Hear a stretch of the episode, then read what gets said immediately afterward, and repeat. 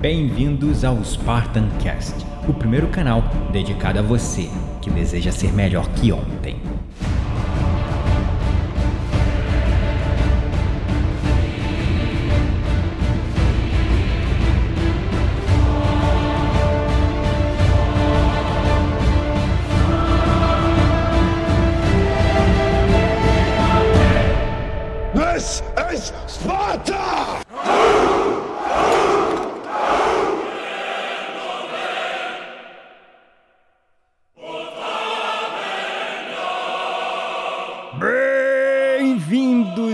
Espartanos e espartanas de todo o Brasil, a mais um episódio do seu, do meu, do nosso Spartan Cast.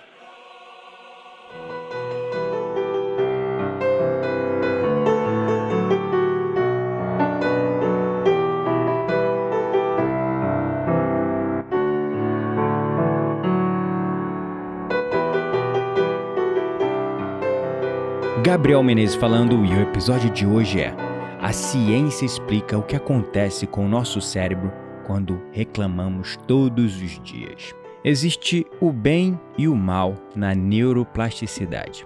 De fato, o cérebro humano tem uma característica maleável marcante. Ele pode ser moldado quase como uma massinha de modelar.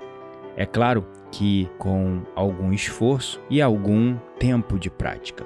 Ao longo dos últimos 20 anos, graças ao rápido desenvolvimento nas esferas de imagens e escaneamentos cerebrais e a neurociência, nós podemos agora dizer com certeza que o cérebro é capaz de se redesenhar, de se reprogramar e de se reprojetar.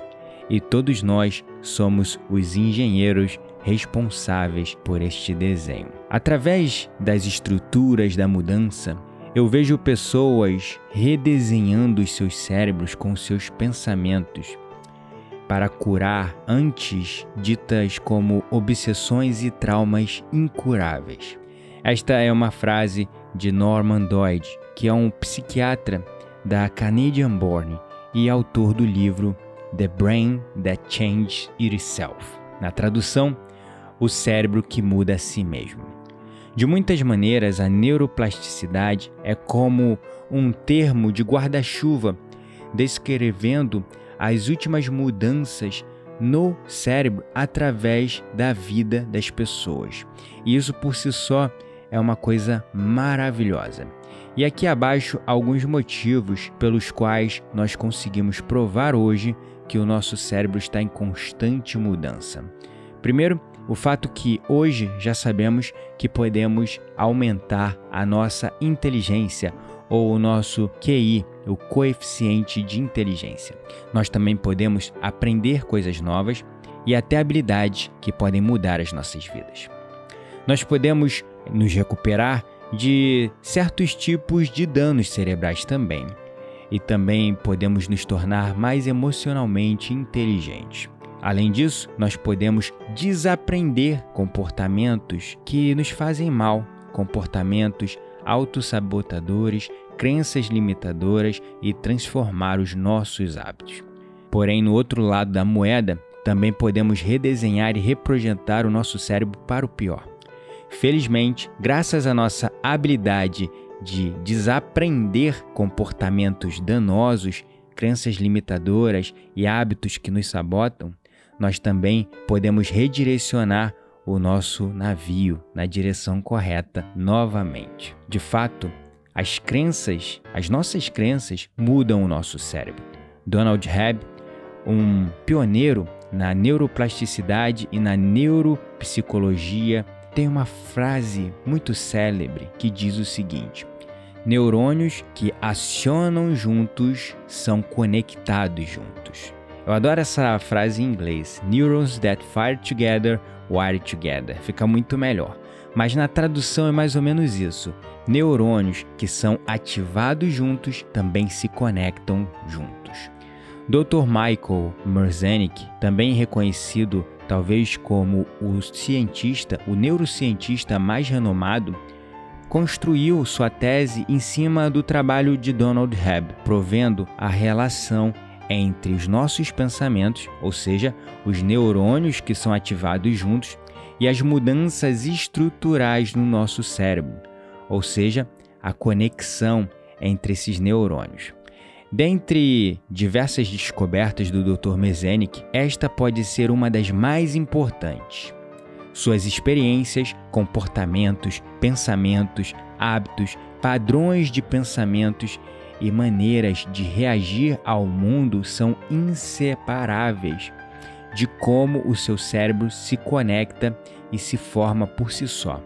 Ou seja, a forma como o seu cérebro se conecta e se forma é inseparável da forma como você encara o mundo, da maneira como você reage às situações, os seus comportamentos, pensamentos, hábitos, experiências e padrões de pensamentos.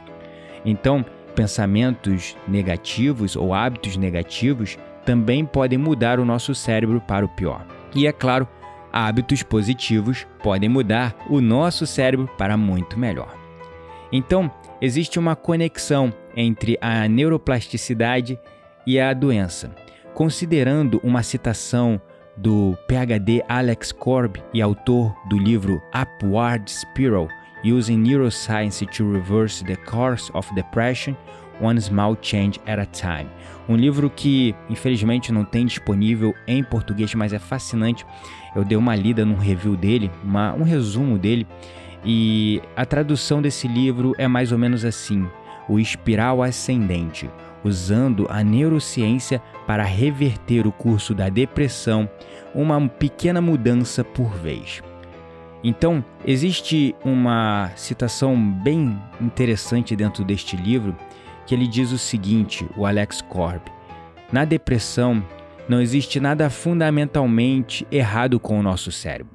É simplesmente uma sintonização particular dos nossos circuitos neurais que estão criando a tendência em direção a padrões de pensamentos e ações e sentimentos depressivos.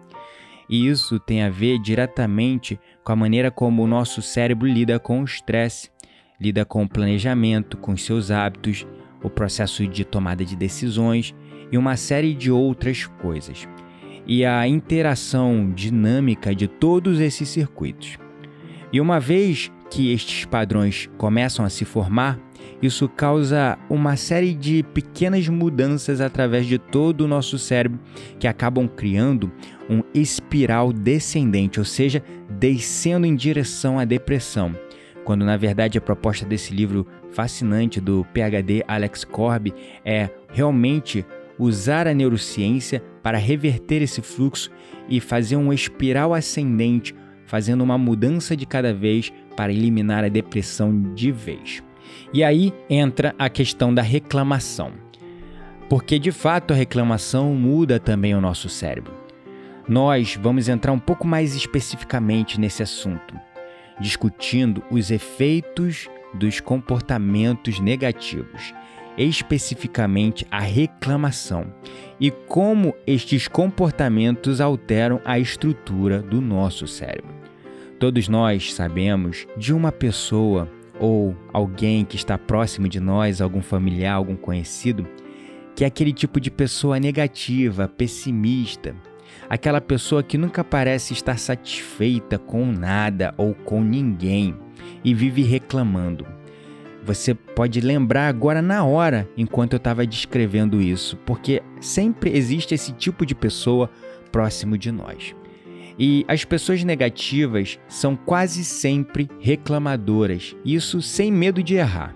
Pior, os reclamadores não são satisfeitos em apenas manter seus pensamentos e sentimentos para eles mesmos. Ao invés disso, eles procuram sempre levar as suas reclamações e jogar os seus pensamentos e sentimentos ao vento.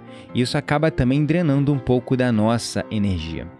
Então, inegavelmente, essas pessoas são aquelas pessoas que nós evitamos ou convivemos forçado, mas se nós tivéssemos uma opção, é aquele tipo de amigo que a gente evitaria e se afastaria facilmente. Então, é importante entender que quando reclamamos de vez em quando, nós estamos criando uma rede neural, um novo caminho neural. Mas quando a gente reclama o tempo todo, nós criamos quase que uma estrada, uma autopista, uma rodovia neural para ver o negativo, para a reclamação. De fato, pesquisadores da Universidade de Clemson empiricamente demonstraram que todo mundo de vez em quando dá um tropeço em uma ocasião ou outra na questão da reclamação, sendo que alguns fazem isso muito mais que os outros. Então, os reclamadores compulsivos geralmente caem em um desses grupos a seguir. O primeiro grupo são os reclamadores que buscam a atenção dos outros. Pessoas que buscam a atenção dos outros através da reclamação. E elas estão sempre habitando no motivo pelo qual elas se sentem mal e, com isso, elas se sentem pior do que todo mundo. Ironicamente, pessoas racionais são aptas a ignorar esse tipo de pessoa, ao invés de gastar ou desperdiçar sua energia mental focando na sua negatividade. Mas, bem ou mal, essas pessoas acabam nos afetando porque elas são sempre os coitadinhos e a situação delas é sempre pior do que as outras. Então, esse é o primeiro grupo de reclamadores. E se você é um reclamador, já gere consciência para ver em que grupo você se encaixa. E caso não, gere consciência para perceber como estes grupos interagem com você no seu dia a dia e como isso pode estar afetando a sua energia, a sua motivação no seu dia a dia, seja na sua convivência em casa com a família ou com os colegas no trabalho. A segunda categoria são os reclamadores crônicos. Estas pessoas vivem em um constante estado de reclamação. E se eles não estão dando voz sobre seus próprios problemas e atitudes, eles estão provavelmente pensando sobre isso.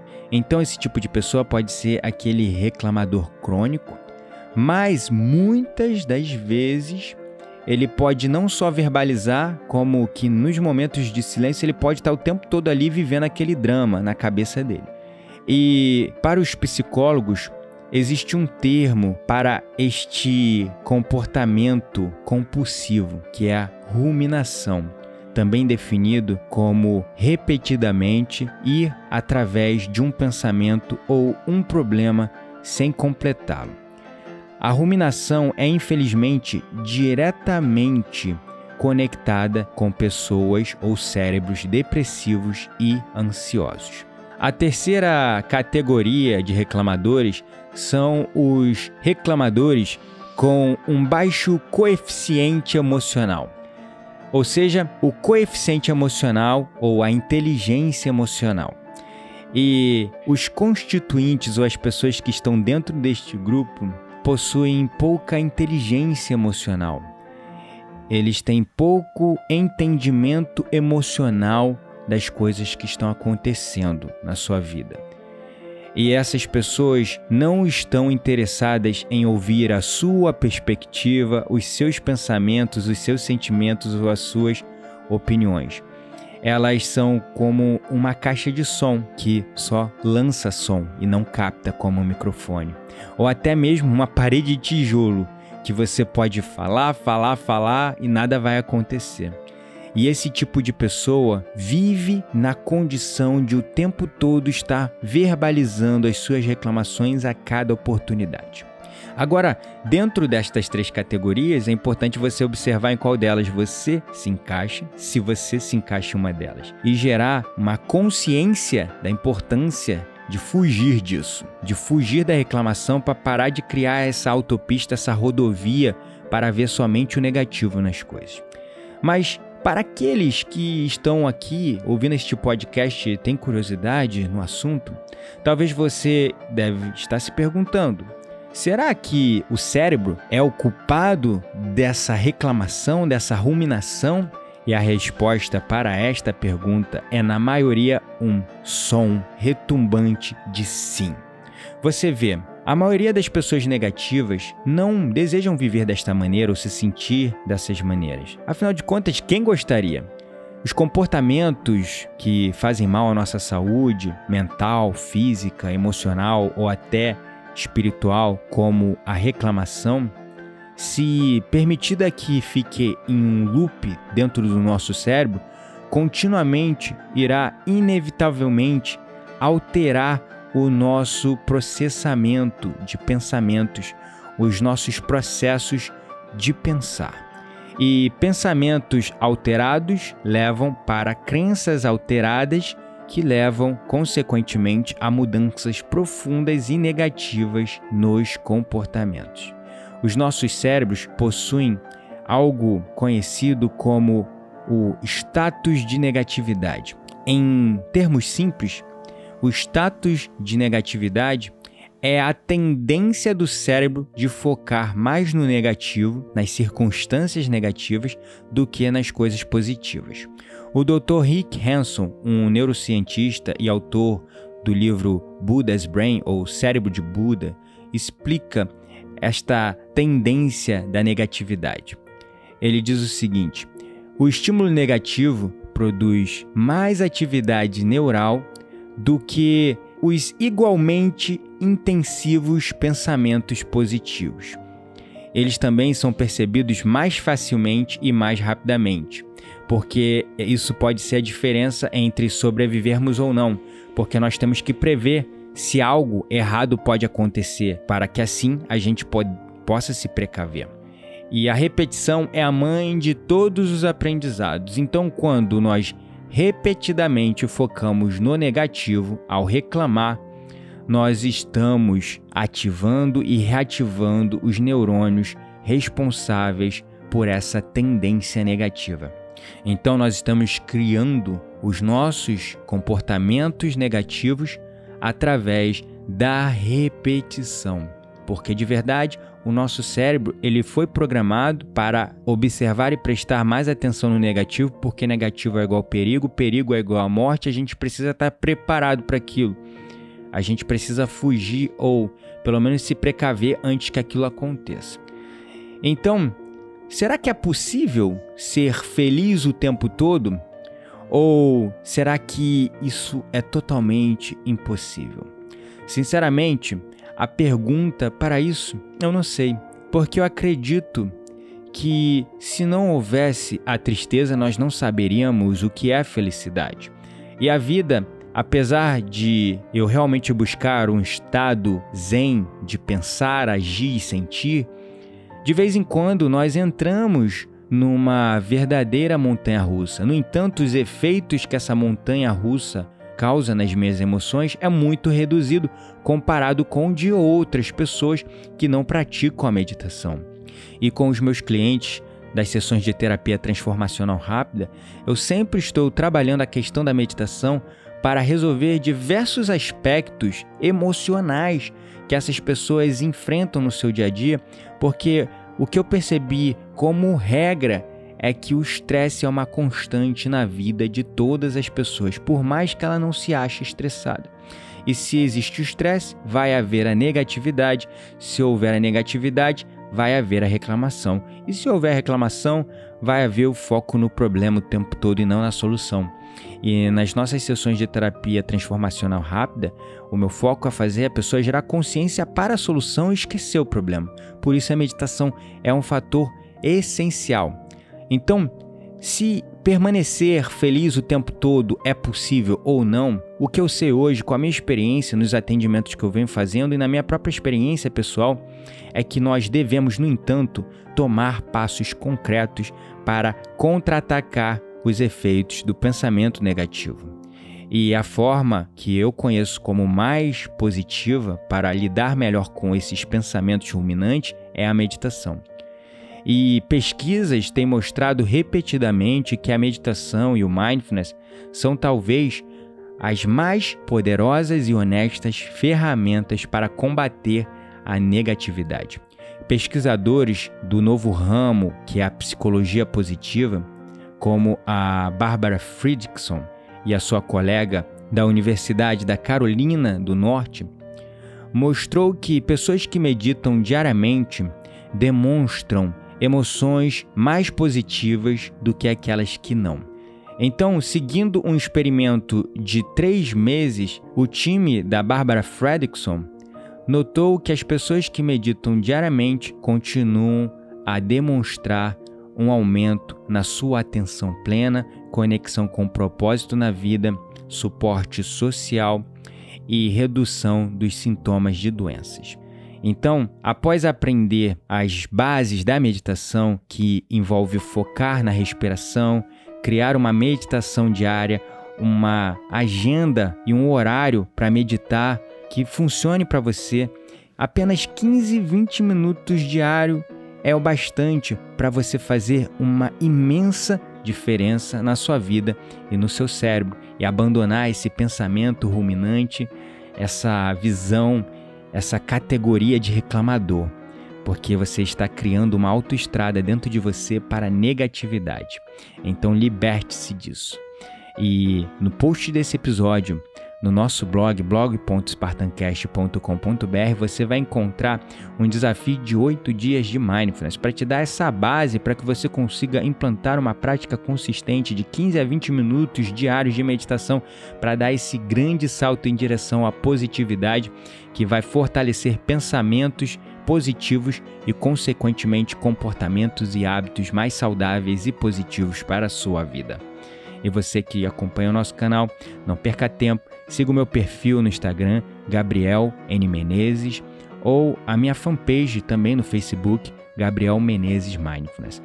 Também não deixe de acompanhar os nossos vídeos no nosso canal do YouTube, além dos nossos artigos no blog.spartancast.com.br.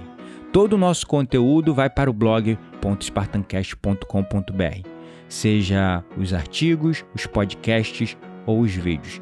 Então, para você ter acesso e receber em primeira mão, vá lá no nosso blog e aperta o sininho que tem lá no blog que vai te avisar toda vez que a gente subir um conteúdo novo na hora. Então é isso, gratidão à palavra pelo seu apoio e suporte e nos vemos no próximo episódio. Ah, e não se esqueça, você não está mais sozinho. Somos todos um.